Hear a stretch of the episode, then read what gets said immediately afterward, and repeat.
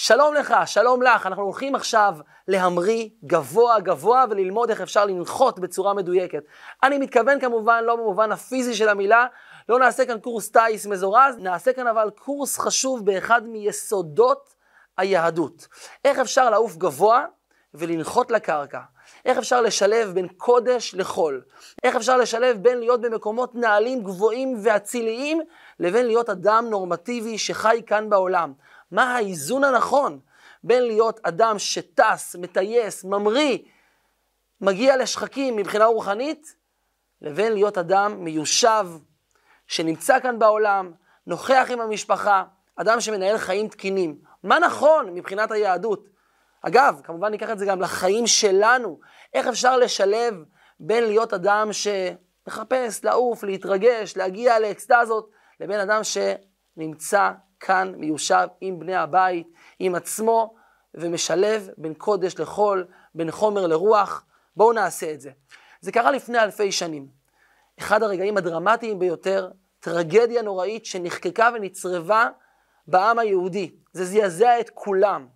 יש טרגדיות שהן קשות, אבל יש טרגדיות שהן קשות פי כמה וכמה. כשהטרגדיה קורית בעיצומו של מאורע חגיגי, כשטרגדיה קורית באמצע שמחה, באמצע חתונה, באמצע אירוע משמח, ואז קורית הטרגדיה, זה דבר שקשה מאוד לשכוח. והטרגדיה הזו קרתה ברגע השיא.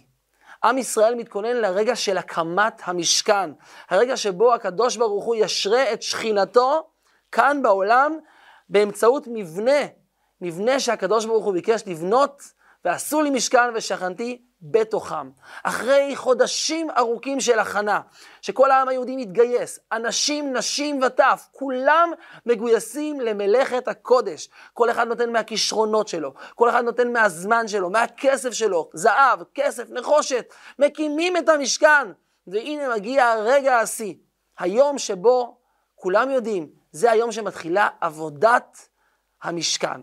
זה היום שבו תשרה שכינתו של הקדוש ברוך הוא במשכן. הם יחושו את זה, הם יראו את זה, הם יחוו את זה. איזו התרגשות. תחושה של חתונה אדירה, של שמחה, של חיבור בין החתן לכלה, בין הקדוש ברוך הוא ועם ישראל. אבל אז, ממש ממש לפני אותה התגלות, ממש ממש לפני אותו רגע שבו מתחילה עבודת המשכן, קורה מאורע טרגי ששובר את כולם, בלי יוצא מן הכלל.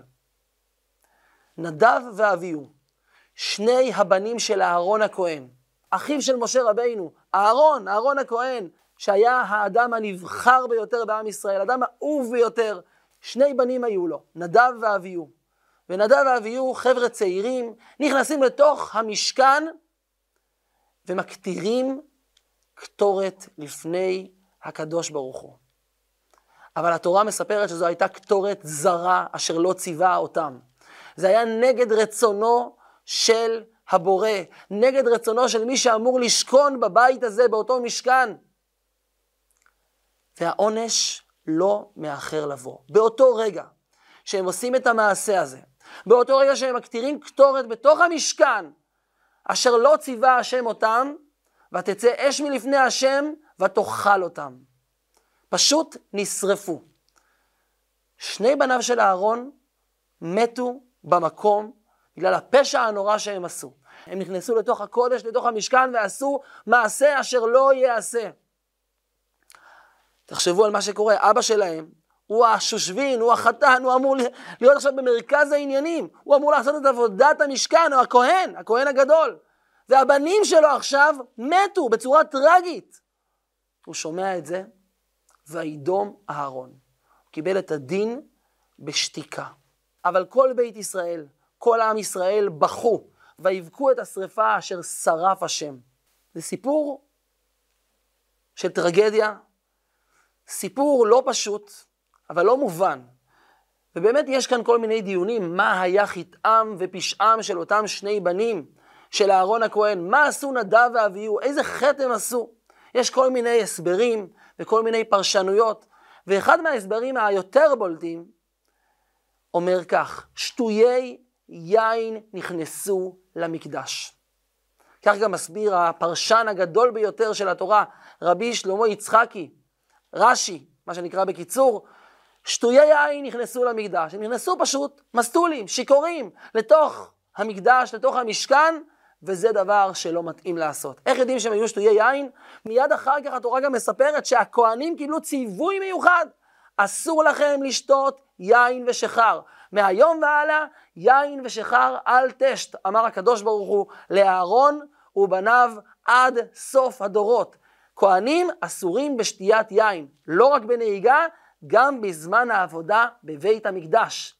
הכל כתוצאה מאותה שתיית יין שהביאה את נדב ואביהו לעשות מעשה אשר לא יעשה, להיכנס שלא בזמן הנכון, להיכנס שלא במקום הנכון, להקטיר אש זרה שהשם לא ציווה אותם, שהבורא לא ציווה אותם, והכל בגלל שהם היו שטויי יין. טוב, זה לא כל כך ברור, אוקיי, הם היו שטויי יין, מה, מה החטא הגדול? זה נשמע משהו יותר עמוק, במיוחד שאם נמשיך הלאה קצת בתורה נגלה משהו מדהים. מצד אחד נראה לנו שהם היו חבר'ה שטויי יין, בעייתיים, שיכורים, עושים בלאגן. מצד שני, מיד אחרי שהם מקבלים את העונש הנורא הזה, שיצא אש ואכלה אותם, אומר משה רבינו לאהרון, עכשיו אני מבין משהו. אתה זוכר שהקדוש ברוך הוא אמר, בקרוביי אקדש. אני הולך להתקדש על ידי הקרובים אליי ביותר. עד עכשיו חשבתי שיקרה משהו איתי או איתך, עם משה רבינו או עם אהרון הכהן. אנחנו האנשים הקדושים ביותר, ובנו הקדוש ברוך הוא בורא העולם יתקדש בזמן הקמת המשכן. מסתבר אבל, אומר משה רבינו, שהם, הבנים שלך, נדב ואביהו, הם גדולים ממני וממך. הנה עובדה, בורא עולם, הקדוש ברוך הוא, יתקדש בהם דווקא. רגע, רגע, רגע, שנייה. הם קדושים או שטויי יין? הם עשו חטא או שהם עשו דבר טוב? הם קרובים לקדוש ברוך הוא או רחוקים ממנו? הם הקריבו אש זרה או שהם בקרבה? מה קורה כאן? כמובן שכל הסיפור הזה בא גם ללמד אותנו משהו. הרי התורה לא נקראת סתם תורה. התורה זה לא תיאוריה, התורה היא תורה מלשון מורה. היא זו שנותנת לנו הוראה, נותנת לנו הכוונה בחיים. כשיהודי רוצה להתחבר עם בורא עולם, כשיהודי רוצה לחיות חיים נכונים כאן בעולם, יש לו את התורה שנותנת לו כלים פשוט לחיות חיים, חיים של נשמה, חיים של גוף, חיים של קודש, חיים של חיבור עם הקדוש ברוך הוא בעולם. מה הסיפור הזה מספר לנו? אז לשתות יין, כולנו מבינים מה זה אומר. להתמסטל מהיין, להיות מושפעים מהיין, מהאלכוהול, חלקנו גם מכירים. אבל בואו ננסה קצת להבין משהו יותר עמוק. האם יש בשתיית היין איזשהו מימד גבוה יותר? איזושהי תעופה גבוהה יותר מלהיות מסטול, מלהיות שיכור, מלהיות ככה מטושטש? מסתבר שביין יש סוד מאוד גדול. נכנס יין, יצא סוד. דרך אגב, יין בגימטריה סוד. י' י' נ' זה י' זה עשר, י' שנייה זה גם עשר, נ' זה חמישים, עשר, עשר, חמישים, כמה זה ביחד? שבעים. גם סוד, ס' זה שישים, ו' זה שש, וד' זה ארבע. אז לא סתם נכנס יין, יצא סוד. יש קשר בין יין לבין סוד. נכון, אדם שהוא שותה ושותה טוב, מתחיל לחשוף את הסודות. זה לא נעים לפעמים, אבל מסתבר שיש אנשים שכאשר הם שותים, הם מגלים סודות אחרים. מתגלים אליהם סודות אחרים. הם מצליחים להגיע לסודות גבוהים ועמוקים בנפש מסוג אחר. עד עכשיו הבנו את מה שנראה בפירוש הפשוט של התורה, מה שנקרא הפשט, ברובד הפשוט. שם נראה שנדב ואביהו היו פוחזים, היו בלאגניסטים, היו ברדקיסטים, היו שטויי יין, אלכוהוליסטים. אבל אם ניכנס קצת יותר לעומק, נגלה שנדב ואביהו היו אנשים איכותיים ביותר, אציליים ביותר, נעלים ביותר. נדב ואביהו לא היו סתם חבר'ה. הייתה להם כאן כוונה מיוחדת במינה. באותה אש שהם הקטירו, באותו קטורת שהם הקטירו בכניסתם למשכן שלא בזמן. אבל הדבר הזה לא מצא חן בעיניו של הקדוש ברוך הוא, ולכן זה נחשב להם כחטא. היין והיהדות זורמים טוב ביחד. לא סתם פוגשים את היין בכל מעגל השנה, אם זה בחגים, אם זה בשבתות, אם זה במצוות מיוחדות, כמו למשל מצוות אה, חופה וקידושין, שם מברכים את שבע הברכות על היין, כמו למשל במצוות ברכת המזון שעושים בפני שלושה או עשרה, יש הידור לעשות את זה על היין, ובעוד המון מקומות. אבל יש יום אחד בשנה ששם שותים יין בלי גבול, בלי הגבלה. זה כמובן בחג פורים. חג פורים, אנחנו שותים יין עד דלא ידע. יש סיפור מדהים שמופיע בתלמוד. אני אספר את הסיפור כמו שמספר אותו הרבי מלובביץ'. הרבי לקח את הסיפור שמופיע בתלמוד וביאר אותו בצורה מדהימה. בואו ניכנס לסוד המדהים שיש ביין, ואחר כך נחזור חזרה לנדב ואביהו. זה היה ביום פורים. רבא ניגש לרבי זיירא. רבא היה גדול הדור, אדם צדיק, רבי, נעלה, מיוחד, קראו לו רבא, רש בית ה'. רבא ניגש לרבי זיירא, שהיה גם הוא מגדולי התלמוד, ואומר לו, מה דעתך? לבוא אליי לסעודת פורים, נעשה סעודת פורים ביחד. אומר לו רבי זיירא, בוודאי, הדבר הכי מדהים שיכול לקרות לי זה להיות ביחד עם רבא בסעודת פורים. וכך שניהם נפגשים לסעודת פורים, ושם בסעודה קורה דבר מטורף. רבא ורבי זיירא שותים יין. שותים יין, שותים ושותים ושותים, וכמובן, היין משפיע עליהם, אבל לא קורה שם מה שקורה בכל מקום ששותים יין. שם קורה משהו אחר. כשהם מתחילים לשתות יין, רבא שהיה צדיק מופלא, מתחיל לחשוף את הסודות הנעלים ביותר שהוא מכיר. נכנס יין, יצא סוד.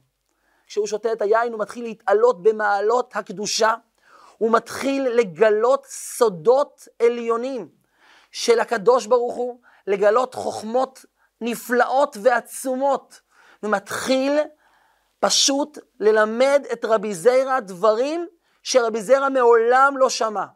דברים שרבי זיירא לא הכיר. זה לא לימוד סתם, זה לא לימוד טכני, זה לא לימוד של ידע. הוא התחיל פשוט לחבר אותו לרבדים עמוקים ביותר בעולמות העליונים, לרבדים עמוקים ביותר במהותו של הבורא. וכך הוא בעצם לוקח את רבי זיירא איתו, ופשוט מעלה אותו באמצעות שתיית היין. נכנס יין, יצא סוד. גם הוא שותה, גם רבי זיירא שותה. הוא שותה ומתחיל לגלות סודות ולהוציא סודות לא רק מעצמו, סודות גדולים מאוד שהוא יכל להשיג ולהגיע אליהם מהעולמות העליונים. והוא הולך ומלמד את זה את רבי זיירא. רבי זיירא מתעלה ומתענג ושומע שם דברים שהוא מעולם לא שמע ומתחבר לדברים ורואה דברים. ואז בשלב מסוים הוא לא יכול להכיל את מה שהוא רואה, את מה שהוא שומע, את מה שהוא חווה, והנשמה שלו פשוט נפרדת מהגוף. רבא רומם את רבי זרע ברמה כזו שהוא כבר לא היה מסוגל להיות בתוך הגוף. הגוף לא יכל להכיל את הגילוי האדיר והמופלא הזה שהוא חווה. להכיל את הקדושה, את, ה, את הגודל העילוי, את גודל הסודות שבאו באמצעות שתיית היין. וכך רבי זרע שוכב מוטל מת. למחרת פורים רבא גם ירד מהאלכוהול וגם ירד מהמדרגות הגבוהות הרוחניות שהוא היה בהן, והוא מגלה פתאום את רבי זרע. מספר התלמוד שהוא ביקש עליו רחמים והחייה אותו. הוא עשה לו תחיית המתים. ככה מסופר בתלמוד. שנה אחר כך מגיע רבא לרבי זרע ואומר לו, מה דעתך? לבוא אליי שוב לסעודת פורים? אומר לו רבי זרע, לא, לא, לא. לא בכל שנה ושנה, לא בכל זמן מתרחש נס. אני לא יכול לסמוך על זה שהשנה תחזיר אותי חזרה לחיים.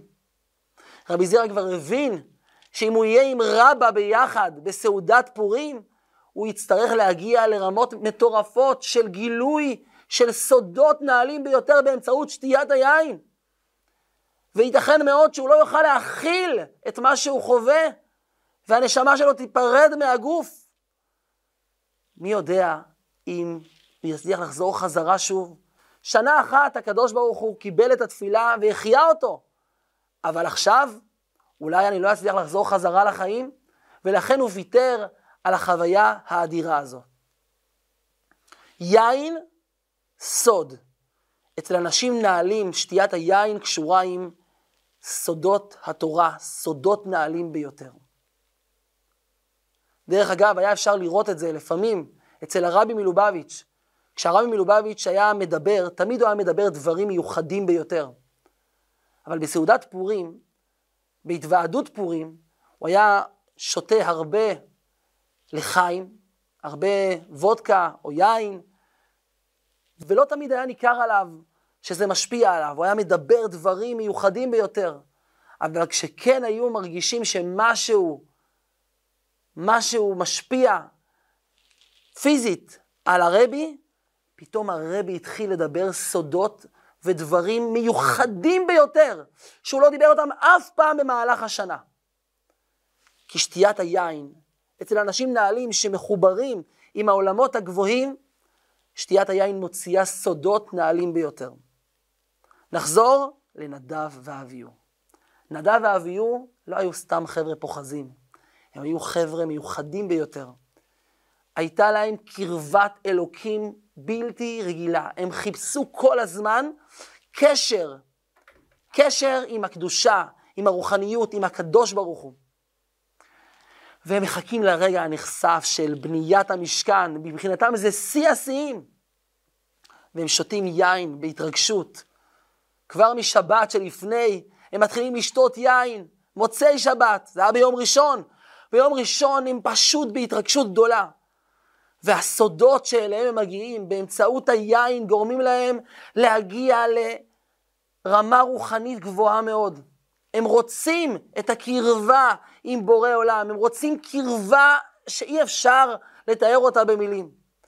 רבי חיים בן עטר, שנקרא האור החיים הקדוש, כותב בספרו, ספר האור החיים על התורה, על הסיפור הזה של נדב ואביהו, שנדב ואביהו לא יכלו להתאפק מגשת אל הקודש, והרגישו, הוא מתאר בלשונות, בביטויים מאוד מיוחדים.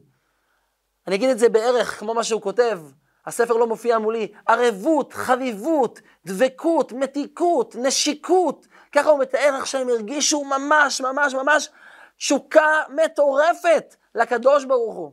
ומתוך התשוקה הזו, הרצון הזה לדבוק בקדוש ברוך הוא, הם הולכים והם מקטירים קטורת לפני השם. קטורת, דרך אגב, זה בארמית קשר. הם רוצים ליצור קשר ולעשות מעשה של התקשרות עם הקדוש ברוך הוא. הם מקטירים קטורת, אתם יודעים, עוד מעט יהיה המשכן, ושם יש את עבודת הקטורת המיוחדת שהכוהנים היו עושים במשכן ובמקדש. הם לא יכלו להתאפק, הם רוצים כבר לחוות, הם רוצים כבר להתחבר, הם רוצים להגיע אל הקדוש ברוך הוא, אל השיא, והכל מתוך שתיית היין שמגלה את הסודות. אבל כשהם מגיעים והם מקטירים את הקטורת, אומרת לנו התורה, זו הייתה אש זרה אשר לא ציווה אותם.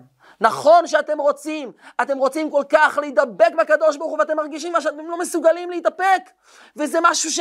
תשוקה שאי אפשר לתאר אותה בכלל לאנשים כערכנו, אבל זו אש זרה. זה משהו שמנוגד לרצונו של הקדוש ברוך הוא. ולמה?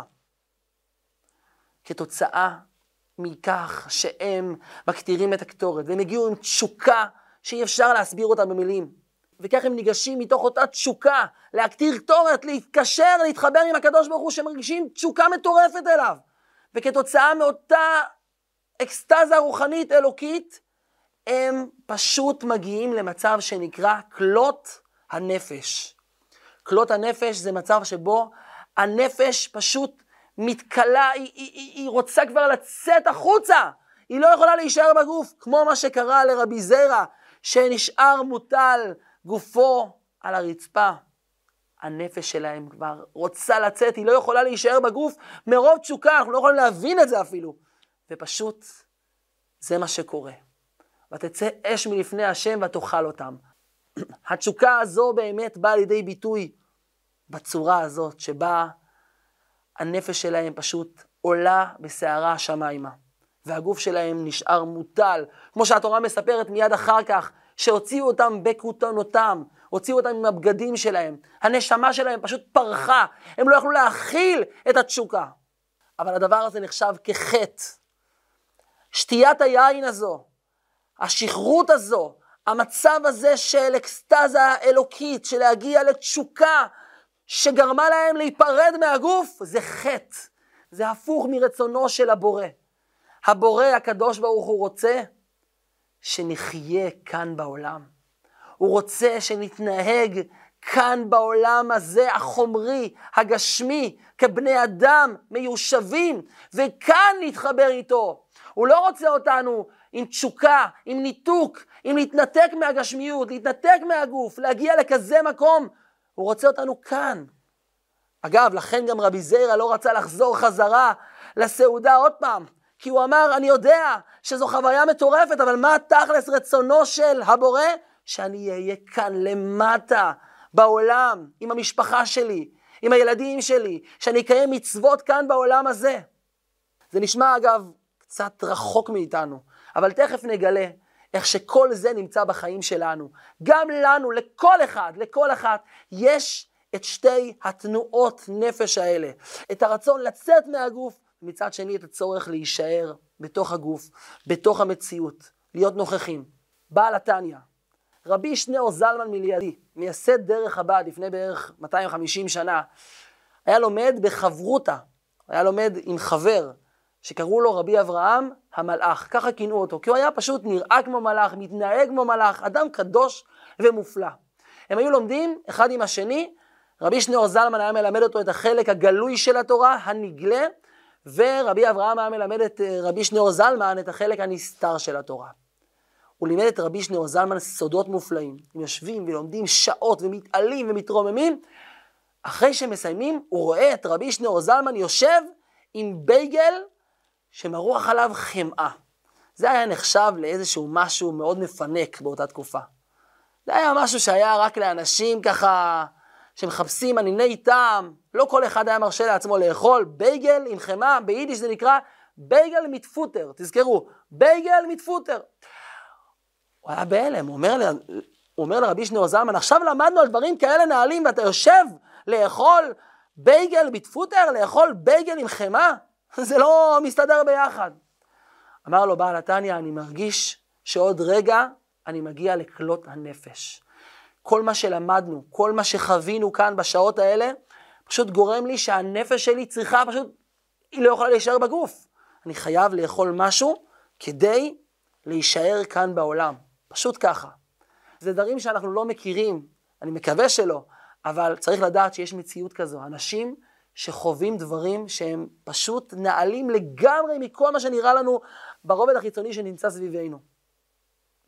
הדבר הזה נקרא בשתי מילים, רצו ושוב. רצו ושוב. רצו זה ללכת כלפי מעלה, מרוצה כלפי מעלה. שוב זה לרדת למטה.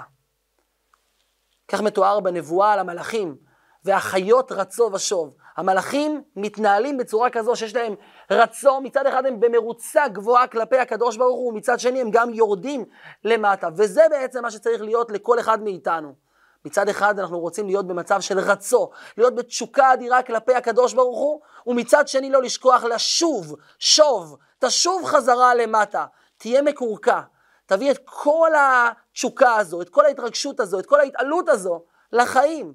לא חוכמה להישאר שם למעלה, צריך לרדת למטה, צריך להתנהל כאן בעולם, זה רצונו של הבורא, לשלב בין הרצו לבין השוב. יש שיר שהיה מנגן בעל התניא, הוא חיבר כמה ניגונים, אחד מהניגונים זה ניגון קצרצר, זה נקרא תנועה, זה קטע קצר שמחבר בין שתי משפטים בתורה שלא קשורים אחד לשני עם מנגינה, זה עובד כך. כאייל תרוג על אפיקי מים, והיו לטוטפות בין עיניך. מה הולך פה? כאייל תהרוג על אפיקי מים. אייל תהרוג על אפיקי מים זה מבטא ערגה, תשוקה, למשהו גבוה, אפיקי מים, משהו רוחני.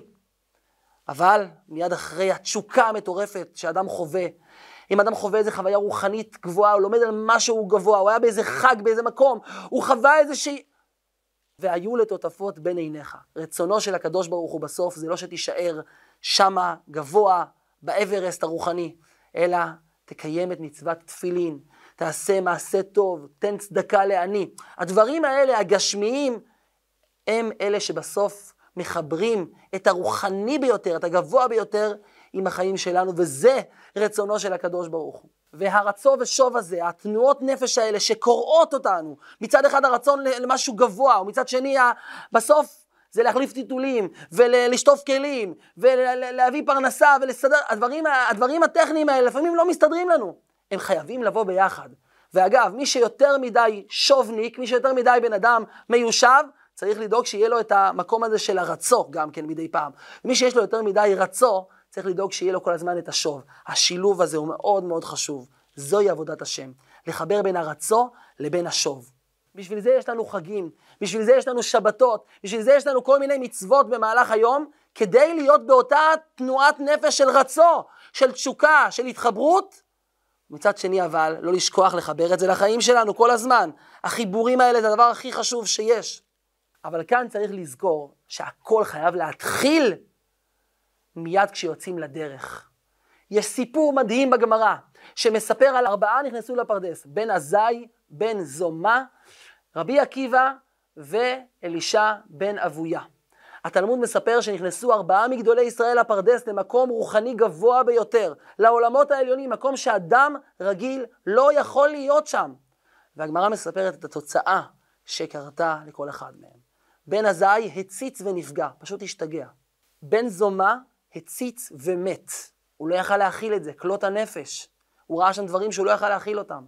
אלישע בן אבויה קיצץ בנטיות, כתוצאה מדברים שהוא ראה, והוא לא ידע איך להבין אותם, הוא הגיע למקומות רוחניים שפלים. רבי עקיבא נכנס בשלום ויצא בשלום. שימו לב, לא כתוב פה יצא בשלום, כתוב פה נכנס בשלום ויצא בשלום. מה זה משנה איך הוא נכנס? זה משנה, כי הסיבה לכך שהוא יצא בשלום הייתה כי הוא נכנס בשלום. הוא נכנס לשם בצורה מדויקת. הוא ידע להיכנס לשם בצורה נכונה. כשמתחילים להמריא, כשמתחילים להגיע אל הרצו, כשמתחילים להגיע לתשוקה, למקום גבוה, מתחילים לגלות סודות, מתחילים, ל... מתחילים ללמוד דברים גבוהים, חווים חוויה רוחנית, צריכים לזכור להיכנס בשלום.